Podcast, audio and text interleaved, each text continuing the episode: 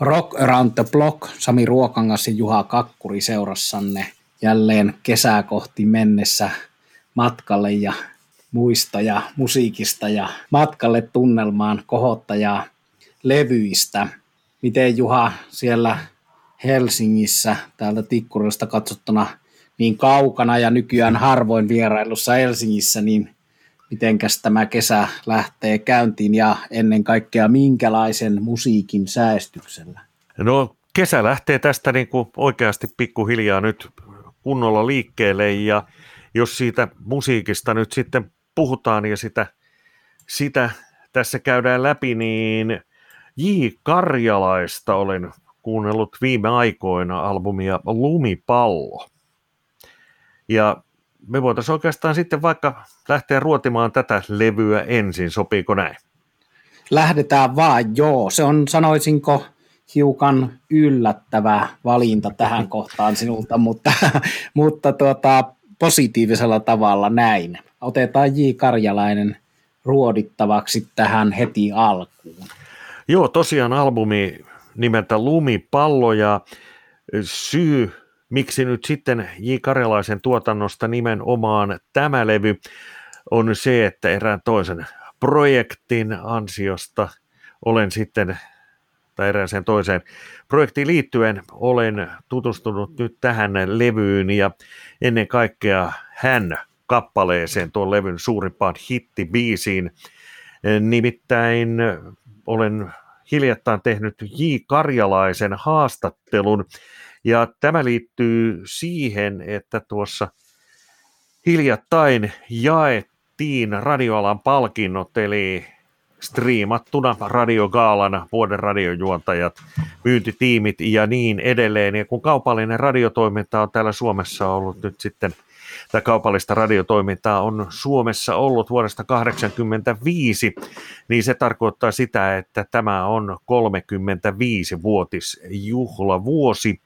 Ja sen kunniaksi eri radiotalojen musiikkipäälliköt ovat sitten käyneet arkistoja läpi, tehneet laskelmia ja tulleet siihen lopputulokseen, että tämän 35-vuotiskauden soitetuin radiobiisi on J. Karjalaisen hän ja niinpä sain sitten toimeksiannon radiomedian eli kaupallisten radioiden kattojärjestön puolelta tehdä J. Karjalaisen haastattelun ja selvitellä vähän biisintekijän mietteitä. Tuo Lumipallo-albumi, jolla on tuo hän ja sitten muun muassa sellainen klassikoksi muodostunut kappale kuin Neiton ja minä. Se julkaistiin vuonna 1988 ja kappalehan on J. Karjalaisen tuttua vahvaa tuotantoa Tuo haastattelu, jonka tein, se keskittyi nimenomaan tuohon hän-kappaleeseen ja biisin tekemiseen. J. Karjalaisen kappaleessa sävel syntyy aina ensin ja näitä teemoja hän saattaa sitten kypsytellä pitkäänkin mielessään ja kuunnellaanpa radiomedian suostumuksella sitten tähän väliin pätkä tuota haastattelua, jossa J. Ker- J. Karjalainen kertoo siitä, kuinka hän tekee biisejä ja samalla sitten kuinka tuo hän kappale syntyi. Voin sanoa, että biisi ei syntynyt ihan tuosta vaan sormia napsauttamalla, vaan oli pitkän kypsettelyn tulos, mutta antaa J. Karjalaisen itsensä kertoa. Mä tykkään soitella kitaraa niin kuin joka päivä ja, ja aina, tai ei aina, mutta silloin kun syntyy joku kivan tuntunen sen, sen tavallisen näppäilyn ja muun niin kuin soittelun lomassa, joskus aina tulee sellaisia hetkiä, että wow, mikäs toi oli, toi kuulostaa aika kivalta ja mitähän tuosta voisi tulla.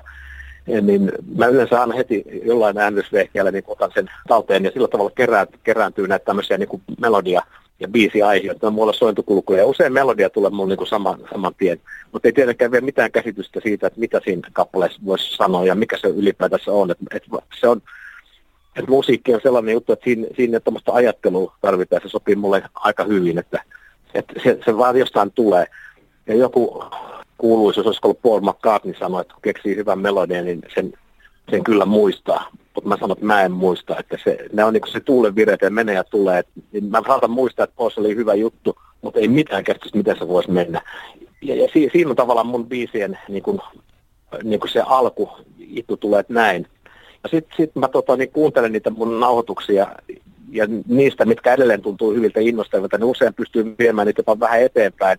Ja sitten mä teen niistä jonkunlaisen niin demo-nauhan, jos mä soitan niin kuin, sen alkuperäisen jutun ja sitten basson ja jonkun rumpukoneen tai jotain, että mä saan sitten niin tota, jutun, joka kuulostaa musalta tai niin kuin kappaleelta.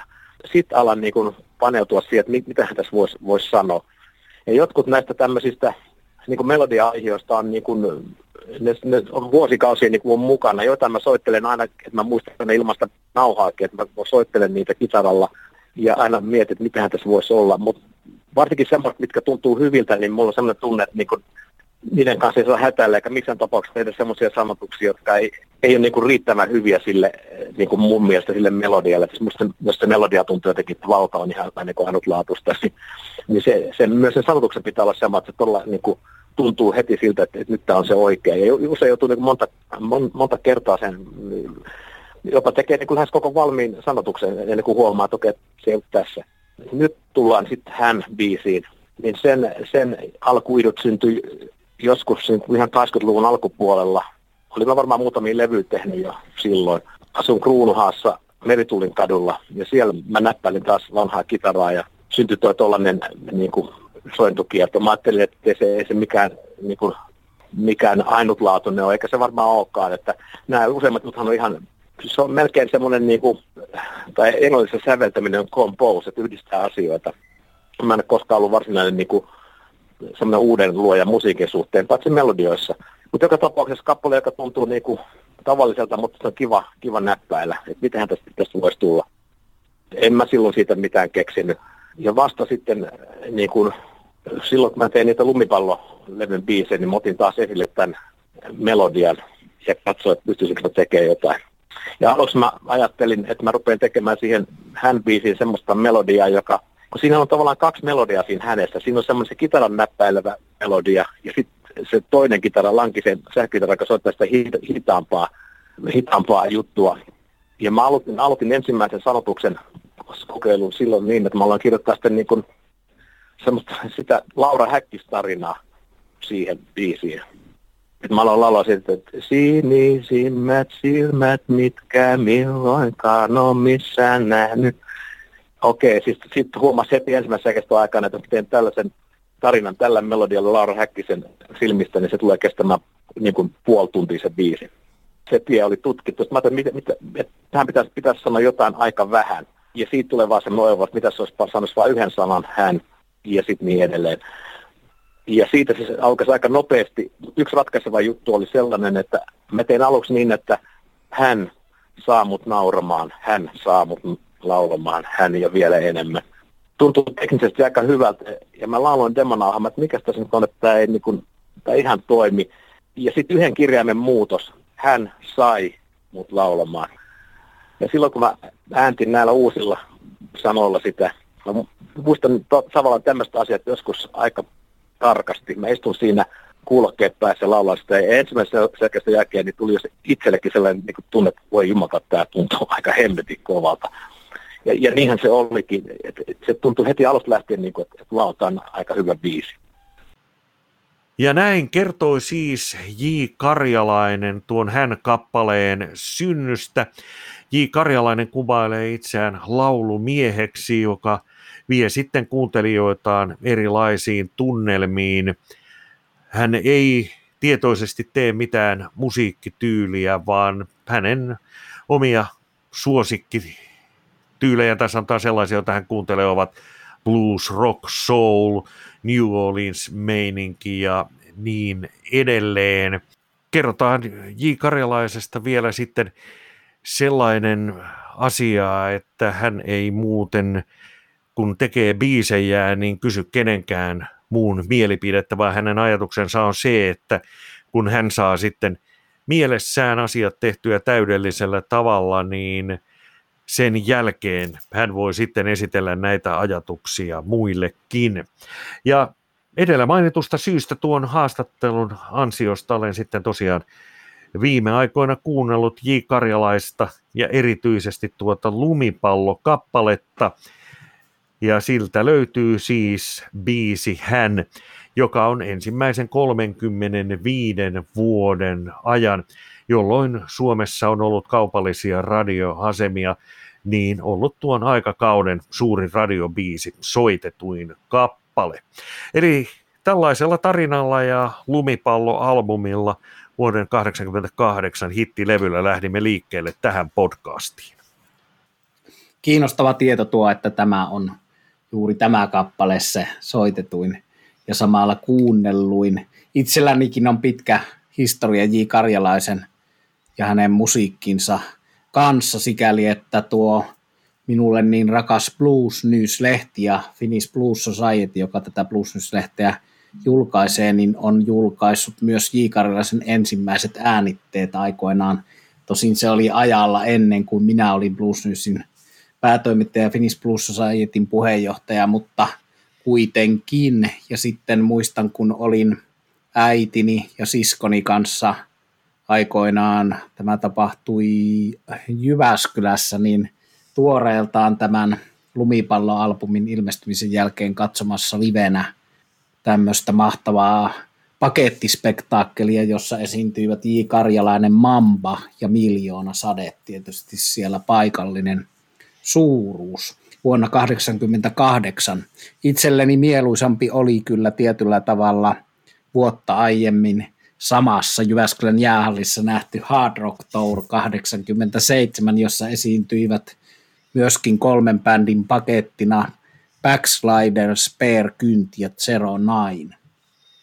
Oi niitä aikoja.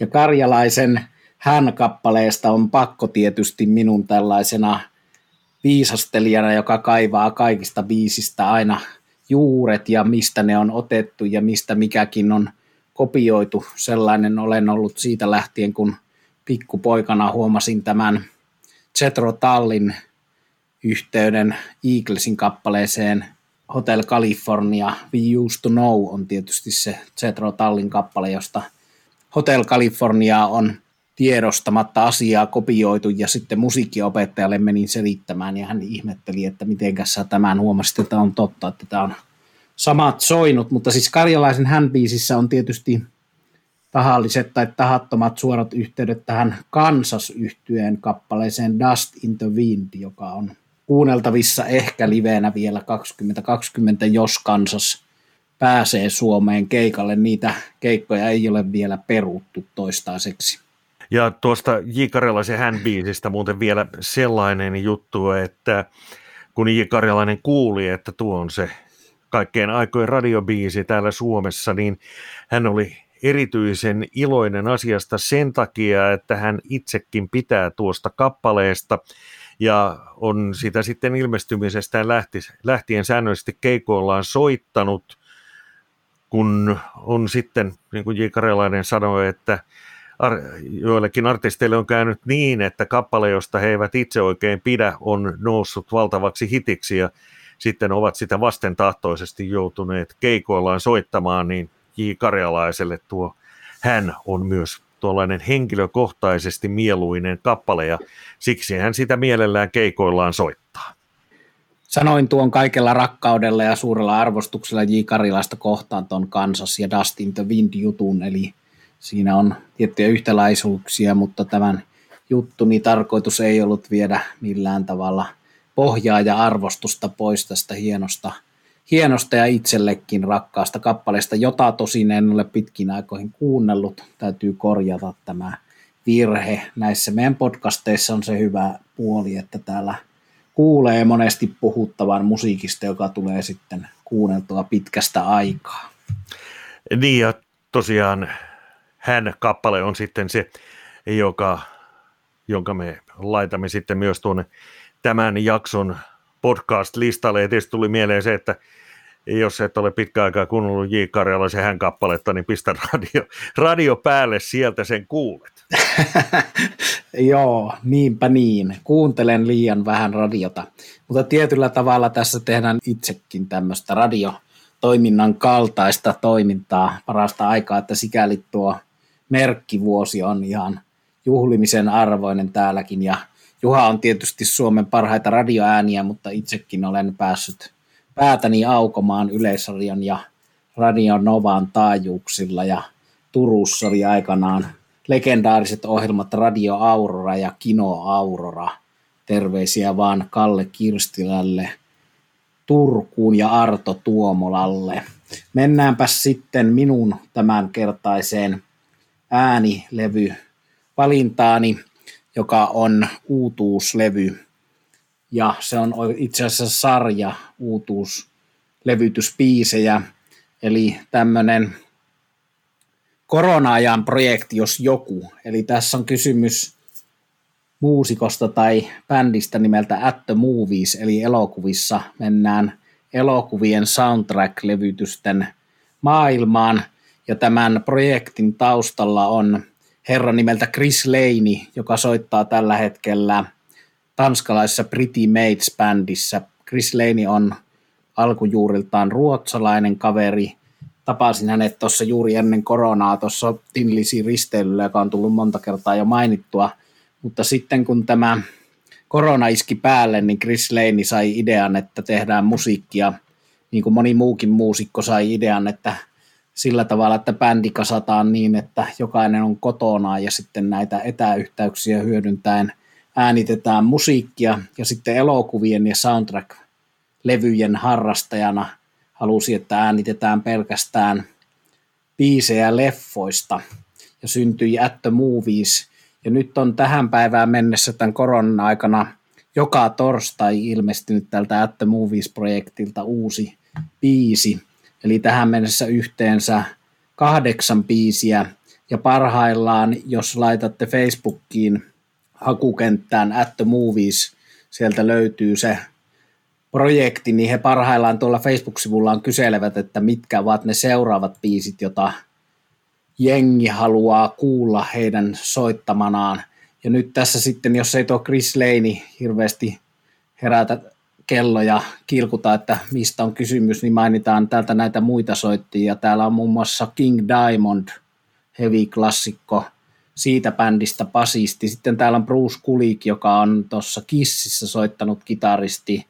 Sitten täällä on Night Flight Orchestran ja Soilworkin laulaja. Sitten täällä on tuosta Hammerfallista, Pretty Matesista tuttuja ruotsalaisia, tanskalaisia ja amerikkalaisia – muusikoita, kansainvälinen projekti, jokainen aina soittaa omassa studiossaan kotonaan ja jammailee siellä näissä videoissa, jotka löytyy sitten At the Movies YouTube-kanavalta kaikki kahdeksan biisiä ja taas tulevana torstaina on tulossa seuraava biisi. No sitten mit, mitä biisejä täällä on levytetty, niin aika kasaripainotteisesti. Täällä on Power of Love, eli Huey Lewisin hitti tuosta Back to the Future-elokuvasta. Sitten on We Don't Need Another Hero, eli Tiina Turnerin versiona tunnettu Mad Max-elokuvatunnari. Sen laulaa hienosti tässä parhaillaan syöpää sairastava Roni Atkins, eli Pretty Matesin laulaja sairaudestaan huolimatta pystynyt vetämään tämän. Sitten täällä on Nick Kersavin Wouldn't It Be Good – joka on klassikko elokuvasta, kasariklassikosta Pretty in Pink. Ja tämän on jo itse Nick Kershaw omassa somessaan jakanut ja huomioinut, että onpas, onpas hauska ja hieno versio.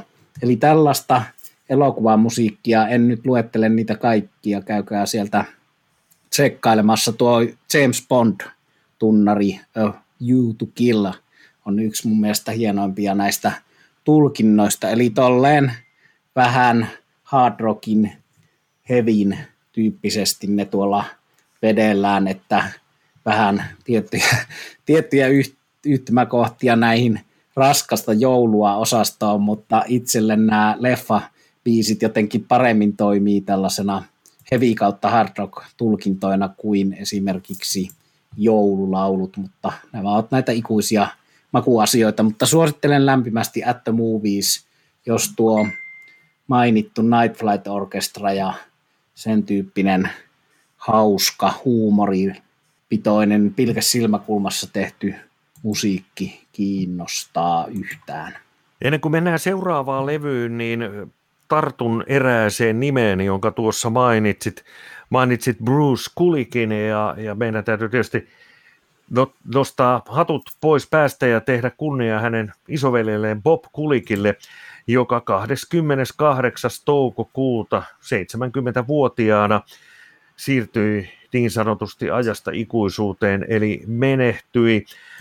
Kulikhan aloitti uransa 70-luvulla ja oli jopa ehdokas kiss kitaristiksi. Tuon paikan sai sitten kuitenkin Ace Freely, mutta Kulik vuosien saatossa oli Kissin kuvioissa mukana ja vaikutti sitten myös esimerkiksi Waspin, Lou Reedin, jopa Diana Rossin, Motorheadin, Alice Cooperin ja, ja monien monien muiden kanssa. Eli Bob Kulik, merkittävä kitaristi, on valitettavasti poistunut keskuudestamme. Eli kunnioittakaamme hänen muistoaan. Kyllä, osanotto sinne ja levätköön rauhassa. Pari kertaa pääsin tapaamaan tämän herran, joka tosiaan oli myös tuottaja, eli Motorheadia tuottanut myöskin elokuva soundtrackille.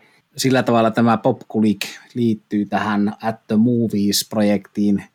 Hyvä Juha, että otit esiin, paitsi että hänen veljensä soittaa siinä, niin tämä myös tämä Chris Lane, joka on tämän At the Movies-projektin taustalla, niin on paitsi Pretty Matesin kosketin soittaja kitaristi, niin tuottaja ja miksaaja, pitkän linjan tuottaja, miksaaja ja hyvin paljon popkulikin kaltainen muusikko ja popkulikin ystävä ja tietysti Bruce Kulikinkin ystävä. Nämä veljekset tiettävästi jäivät huonoihin väleihin, eivät ehtineet riitoansa valitettavasti sopia tuossa ennen popkulikin kuolemaa. Meat Loaf on yksi bändi, joka täytyy nostaa, tämä Bat Out of Hell, Bruce Springsteen parodia, klassikkolevy siinä vaiheessa, tämän Meatloafin parhaassa vaiheessa ja suurimman suosion vaiheessa Pop Kulik oli kitaristina myös Meatloafilla.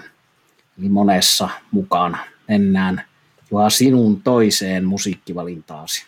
Bad Out of Hell-albumi täytyy muuten nostaa tässä lähiaikoina myös esille.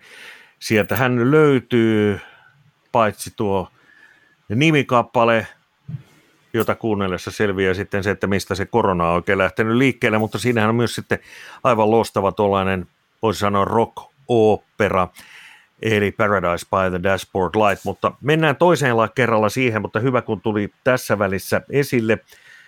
Nyt sitten minun toinen valintani, se on tuoreempaa ja tämä on itse asiassa ilmestynyt 30 vuotta tuo J. Karjalaisen lumipalloalbumin jälkeen, eli pari vuoden takaa 2018 sieltä nostetaan esille William Frederick Gibbons, jonka maailma tuntee joko Billy Gibbonsina tai sitten Reverend Billy F.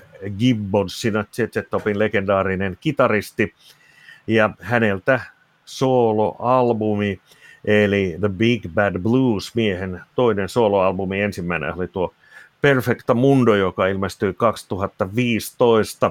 Tätä levyä olen fiilistellyt viime aikoina. Hyvää tuollaista blues, buuki, pohjaista rockia. Ei edeltäjänsä tavoin nyt hirveästi ZZ-topista tyylillisesti eroa. Perfecta Mundollahan oli vähän tuollaista lattarimeininkiä mukana, mutta ihan tuollaista blues-rockia on sitten tämä The Big Bad Blues. Minun mielestäni hyvä levy. Sillä on pääsääntöisesti Billy Gibbonsin omia biisejä, mutta myös muutamia cover-versioita tunnetuista blues-kappaleista, kuten esimerkiksi Muddy Watersin Rolling and Tumbling, joka on sitten se minun valitsemiltani levyiltä se toinen kappale, joka sinne Spotifyhin tähän jaksoon liittyen laitetaan, eli toinen oli se hän, ja toinen on sitten tuo Rolling and Tumbling, ja, ja näistä cover-versioista, joita täällä Billy Gibbonsin levyllä on, niin mainitaan vielä, nyt saadaan tästä jälleen se rollariyhteys, eli Bo Diddlin Cracking Up, josta Stonesin live-versio löytyy vuonna 1977 julkaistulta Love You Live-albumilta.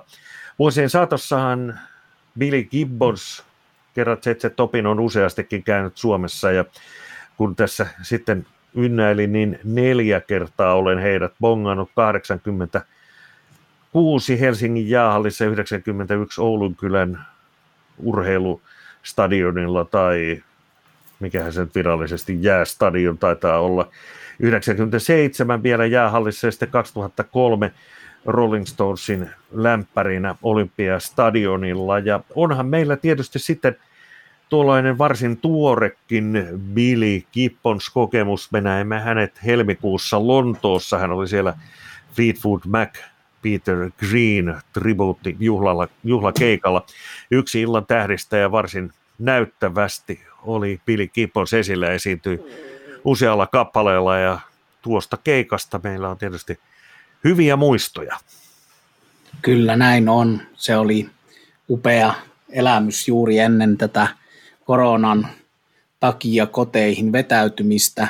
Ja Billy Gibbons ja hänen nuo soololevynsä, eli tämä Juhan esittelemä Big Bad-levy ja sitten toi Perfecta Mundo, mikä oli sitä edeltävä Billy Gibbonsin eka soololevy, niin mä niitä analysoin tuossa muutaman podcast taaksepäin, kun on tämä Les Paul kitarajakso, siellä oli esimerkki kitaristina Billy Gibbons, niin sitten puhuttiin siitäkin, että miten hän ei pitkään aikaan tehnyt Zetsetopin ohi juuri mitään, että siellä oli manageri, joka piti sitä huonona ajatuksena vierailla muiden levyillä, mutta tämä linja on vapautunut ja sitten tuli Setsetopin rinnalle jopa kaksi näitä soololevyjä.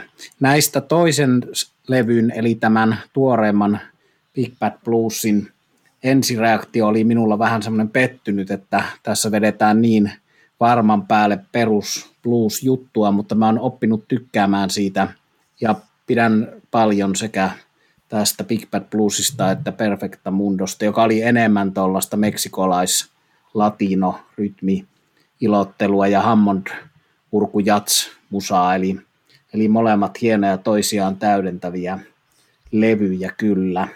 Eli hieno, hieno valinta, Juha.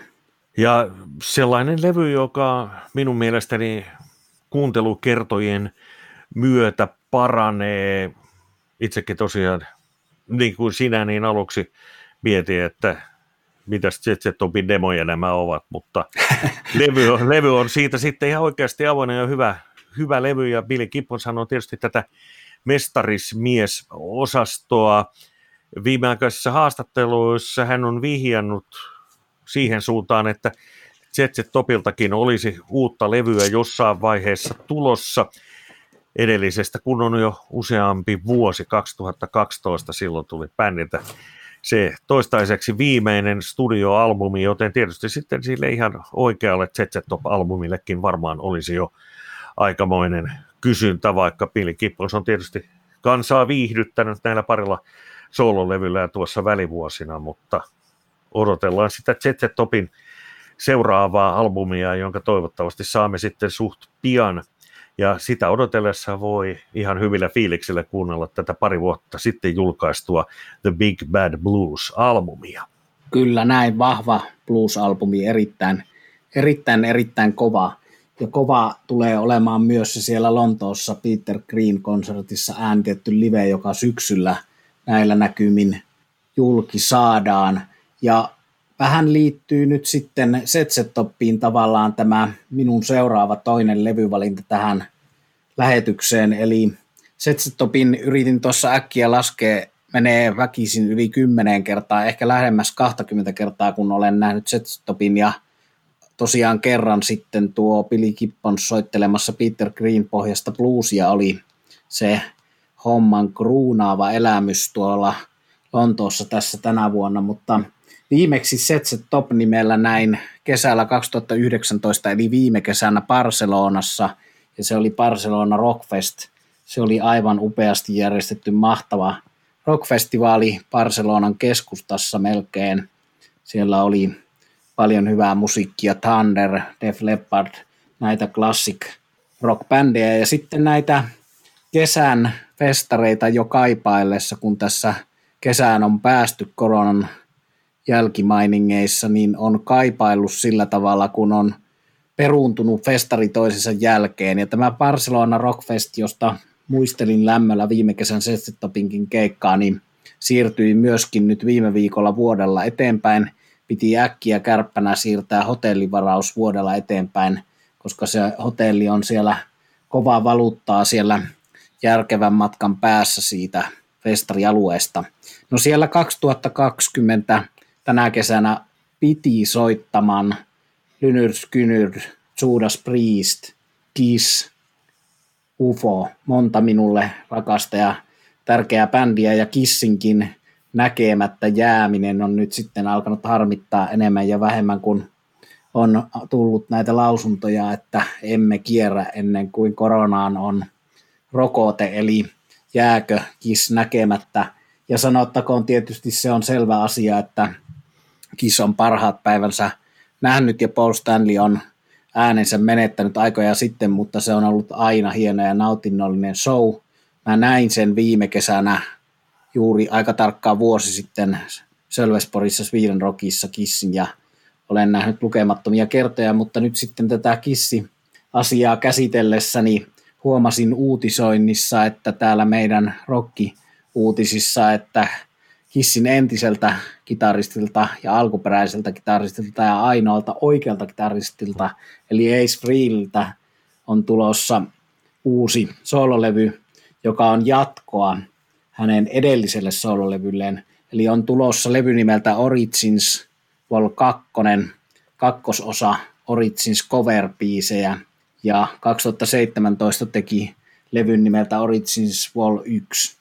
Ja ei ollut Ace, tätä Space Ace Spaceman, ei ollut tätä levyä tekemään lähtiessään kovin innostunut. Aloite tuli levyyhtiöltä, tee levyllinen kovereita, mutta Ace on haastattelussa kertonut, että sitten tekoprosessin aikana hän innostui asiasta niin paljon, että nyt on tehnyt toisen levyn jo. Se levy on jo äänitetty ja ilmestyy tässä jossakin kohtaa vuotta 2020 mutta tällä edellisellä levyllä, niin nyt kun sen pitkästä aikaa tässä kuuntelin tämän kakkososan tulemisen innoittamana, niin olin positiivisesti yllättynyt.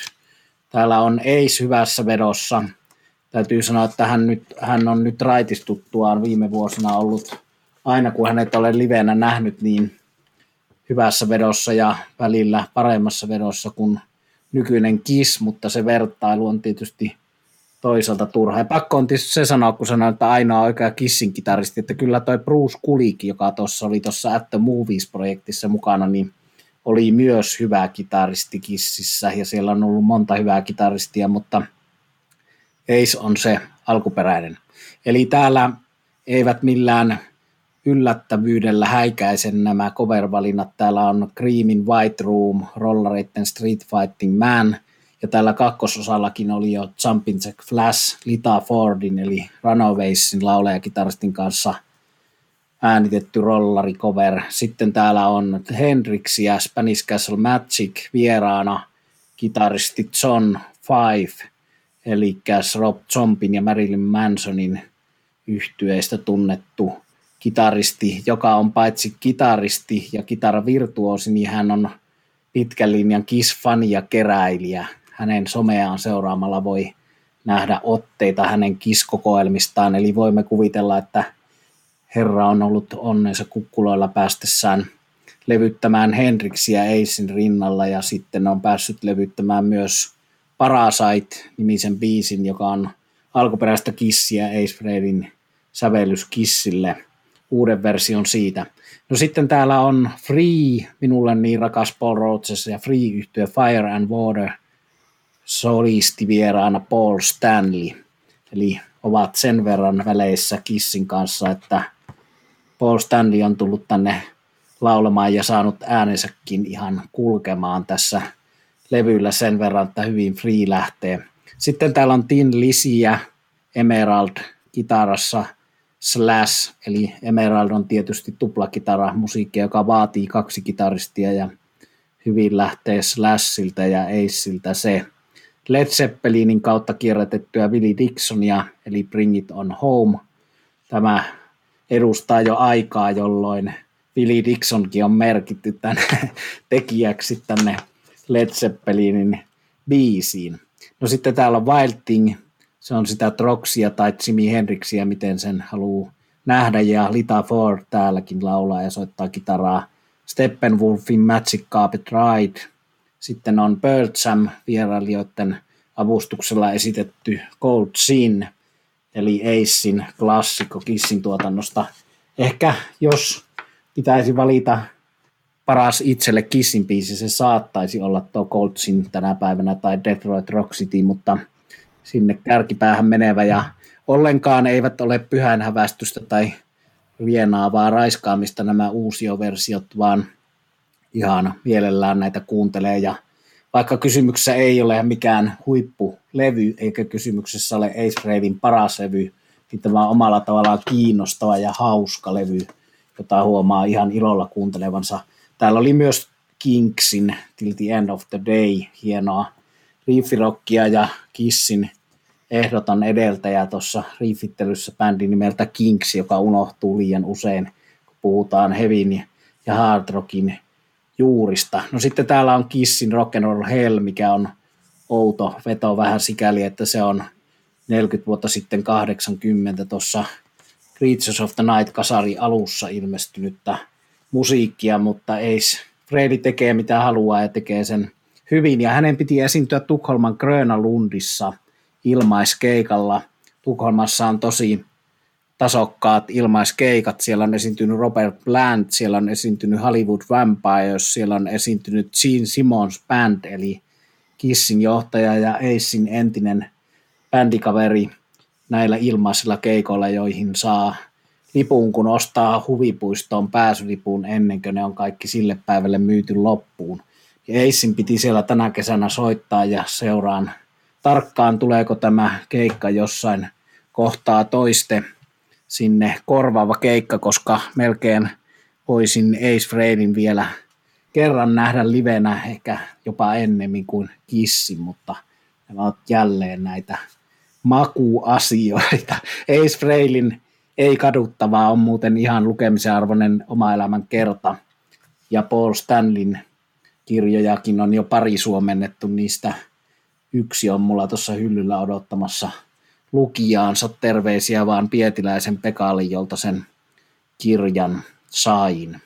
Eli KIS on yksi näitä, joita jäämme missaamaan, kun kaikki keikat ja festarit on peruttu ja se Helsingin Hartwell Arenan keikkakin siirtyy, kuten myös tuo Grönalundin Ace Freidi konsertti. Eli tämmöiset kummallisuudet ja avaruusjutut oli tällä kertaa meillä esillä J. Karjalaisesta kissiin.